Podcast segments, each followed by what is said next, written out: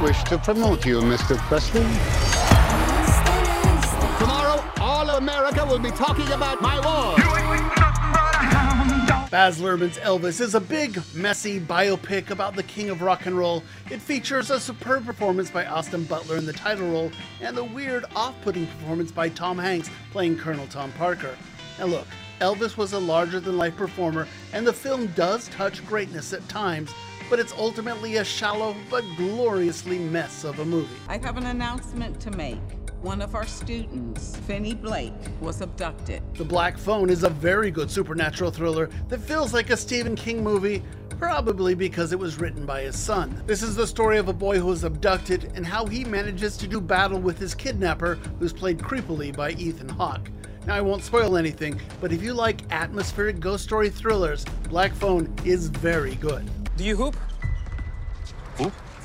Basketball. And finally, Rise is the dramatized story of Giannis Antetokounmpo and his brothers as they go from the playgrounds of Greece to NBA superstardom. It's an uplifting story that's all about basketball, but really, it's about the power of family. They can knock us down, but they can't stop us from getting back up. And that's what's new this week at the movies. I'm Sean McBride, the movie guy. Of course, Sean McBride, the movie guy, drops by every week to talk to us about what's new at the box office. This is a week that a lot of people have been waiting for. No names, Macy Meyer. But, uh, and, and, and I don't think it has anything to do with her love of Elvis Presley. I'm just guessing. Uh, not that I don't like Elvis Presley. I, I like who's playing Elvis Presley That's in this kind movie. of what I thought was but- driving this all together. I mean, this is nothing new. Movie makers and, and, and the man who makes this movie also comes with doing. a little bit of a Baz reputation. Luhrmann, right, exactly. Yeah, in Moulin Rouge, among Uh, others. right? Exactly, and The Great Gatsby, the last one he Yeah. did. So he's, he's a man who knows how to make very interesting, visually appealing movies. Ironically, the, this movie gets made because Tom Hanks eh, signs on, and that's the movie star we're selling it on. I think hmm. Tom Hanks is the worst part of this movie, oh, honestly. Oh, really? But I do think Austin Butler, who Macy seems to be very interested in, I think he's very good. This is a star-making turn. This is the Elvis bio- biography. I, I don't know. Do people really need to know these events? I mean, do they not know what's going on? Oh, I think you have a lot of generations that don't, though. Well, that's kind of an interesting thing because I, I, I go, well, I know all of this. And Elvis's life was so big that there's no way you can fit it all into a Wow, two and a half that's hour movie. Yeah. Almost two hours, 40 minutes here. Wow. It is a long movie, and a lot of stuff gets left out. I mean, he's, his military service kind of happens. He mentions it, and it's done. His, his 10 years in Hollywood, all those movies he makes, yeah, it's a montage, and then we move on. So. Well, hmm. well, let me ask you this to, to, to clarify some for a lot of people who maybe don't read the trades or don't know about. Is this a musical?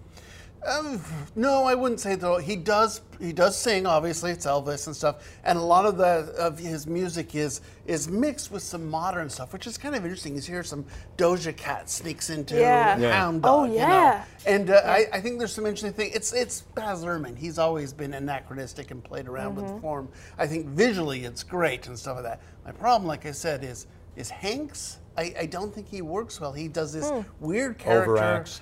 It's not that he overacts. He's doing in this weird accent, and he's layered under. He's in a fat suit, and so he doesn't really get the chance to act. But you know, the big point is he's just. I don't care about his character. I liked Austin Butler. Give me more of that. Now, Baz Luhrmann has told us there's a four hours director's cut that's coming out. What? Well, I was going to ask you too. Wow. and We've talked about this numerous times. You know, I always say we're, we live in an age now where you have episodic television, which Mm-hmm. I think, think serves storytelling so much better. Absolutely. Yeah. That instead of having to go, okay, you got an hour and a half to tell you this story. Now you've got ten hours. If, Exactly. if to tell the HBO story. had gone and said, "We'll give you ten hours and we'll give you the budget," or Apple, who has unlimited Right, budgets, right. uh, they could have told the whole story. They could have told, told the Hollywood years. Right. The- you know, the stuff with Priscilla gets a short shrift as well. Uh, there's a lot of things that kind of just don't make the cut, Mm-hmm. and I think they needed to. That being said. uh, I, I did enjoy it. I appreciated this, you know, what he got into the Mm-hmm. two hour and 40 Right. minutes. I, I think he does a good job. Like I said, visually it's great. Austin Butler's great some of it just kind of falls flat. Okay. You know what the litmus test is? Would you see it again? There you go. The- The real litmus test for me is I came home and I was not singing Elvis songs. And I'm the person that always will start singing that. And I thought, oh, that's not a good sign. All So- right. See, that's funny because I have the Doja Cat song stuck in my head because Uh-huh. it's all over the internet right now for advertising for right. the movie. Yeah, so. exactly. Well, and, and I think though it will also be driven by a lot of people like Macy because I was telling you at Mm-hmm. my house it's the same thing. I don't think it's so much oh I love Elvis as much Mm-hmm. as they want to see this actor Right. in Mhm. this particular role and Mm-hmm. see how he how he comes out uh, in it. Okay, so but this is not the only movie opening this Yeah, I, weekend. and quite frankly, this is the worst of the three, but Really? it's the biggest of the bunch. Yeah. So uh, I, I would say the best of them is uh, also in theaters. It's called The Black Phone. It's Ethan Hawke. It, this is written by a guy named Joe Hill, and if you didn't know that he is the son of Stephen King, just look at this trailer and you can Yeah. tell this is, you know, it looks like a Stephen King movie. It looks like a very good Stephen King movie, and it is. This is a story set in Denver instead of Maine, you know, but it's the story of these missing kids. Um, somebody's been grabbing them. They call him the grabber. And uh, it's this story of this one boy, and he's been abducted from this kidnapper. There's a phone on the wall, and the phone is not connected to anything. The cord's been cut. Nevertheless, he's able to use that phone to contact people. I'm not going to spoil anything, but it's got Right. that super, supernatural thing, and it's got that young protagonist, and it's got Ethan Hawke in a creepy, creepy mask um, that you could sell this movie off the mask alone. I think this is a really good thriller slash ghost story. If, if you like those old timey Stephen King movies, if you like Stranger Things, you know, although Yeah. it's rated R, let's be honest here. Right. So I, I think this is really well done. This is the best film out this week. Now, it's interesting that you you know that you would say that. I, I had no idea Stephen King's son was a writer Yeah. that Yeah. you know was was writing in kind of the same genre. He- He's changed his name so he's not piggybacking on his father's success, but boy, he's obviously learned some tricks. Well, there's I will also mask. say, you Yeah. know, uh, Look at that mask. Wow, that is scary. Yeah. I, I was going to say he has done some great work lately. You know, uh, Hawke has. I mean, Uh, look right, at some yeah. of the stuff he's done.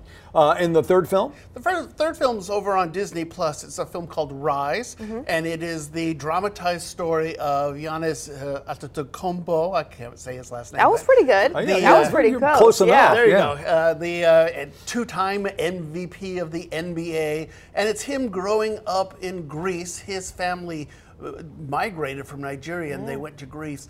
Uh, really, it's a, it's a basketball story, but really, Right. it's a story about family and migrating and not being legal in their country. So it's an immigrant story. They're always worried about the police being there, and the problem is if he and his brothers mm-hmm. get too notable for basketball, will the police come in and deport them? So. I I think it really works well. I think there's a lot of fun stuff in there. I love that there's also, it's a very religious story. There's a wonderful moment at the end where it's the two brothers, they are praying, and the agent prays with them, and then they cut to the mother on the other side of the world, and she's praying. Um, it's really kind of kind of a sweet thing. But I will say, if you have young kids who are basketball fans and you're here for a sports movie, just be aware that there are a couple of scenes where immigration police are breaking down the doors and the family is fleeing in terror. There's a scene later on where the where one brother has to pick up the younger brother and run to escape. That is not something that a four-year-old kid's Sure. going to process easily. Yeah. But that being said, the basketball, the family, the faith, I think this but is it a sounds really like good I mean it's a it's, Yeah. it's a sports movie with a story. So Yeah. many times it's just a sports movie about sports. I would say it's a family movie with sports. There you go. Well, yeah, I it's so like that. interesting with the, the brothers all kind of being Yeah, three this of 'em- huge success. Three I of them mean, made it to the incredible. NBA. Exactly. And Yeah. it's a contemporary story at the same mm-hmm. time, Yeah. Yep. which is kind of cool.